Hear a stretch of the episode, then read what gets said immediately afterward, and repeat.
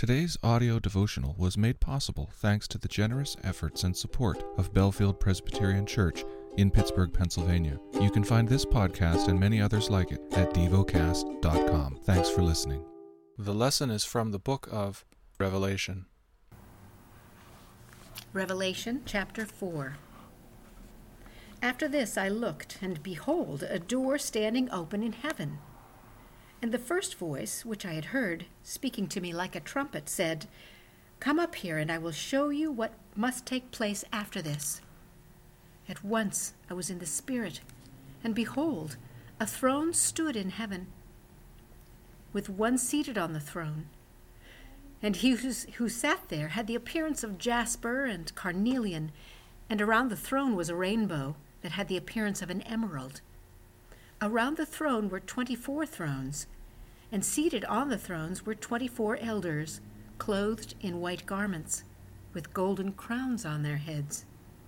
From the throne came flashes of lightning, and rumblings, and peals of thunder.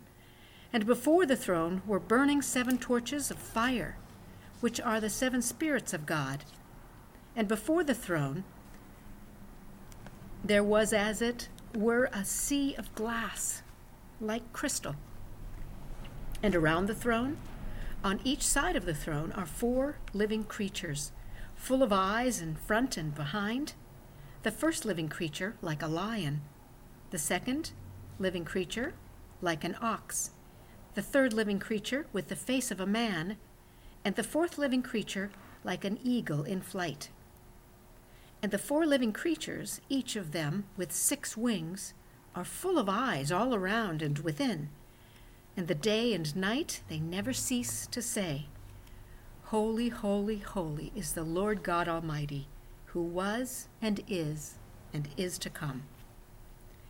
And whenever the living creatures give glory and honor and thanks to him who is seated on the throne, who lives forever and ever, the twenty four elders fall down before him who is seated on the throne and worship him who lives forever and ever. They cast their crowns before the throne, saying, Worthy are you, our Lord and God, to receive glory and honor and power. For you created all things, and by your will they existed and were created. Meditate and dwell on what you're paying attention to in God's Word. How has it connected with your heart or mind?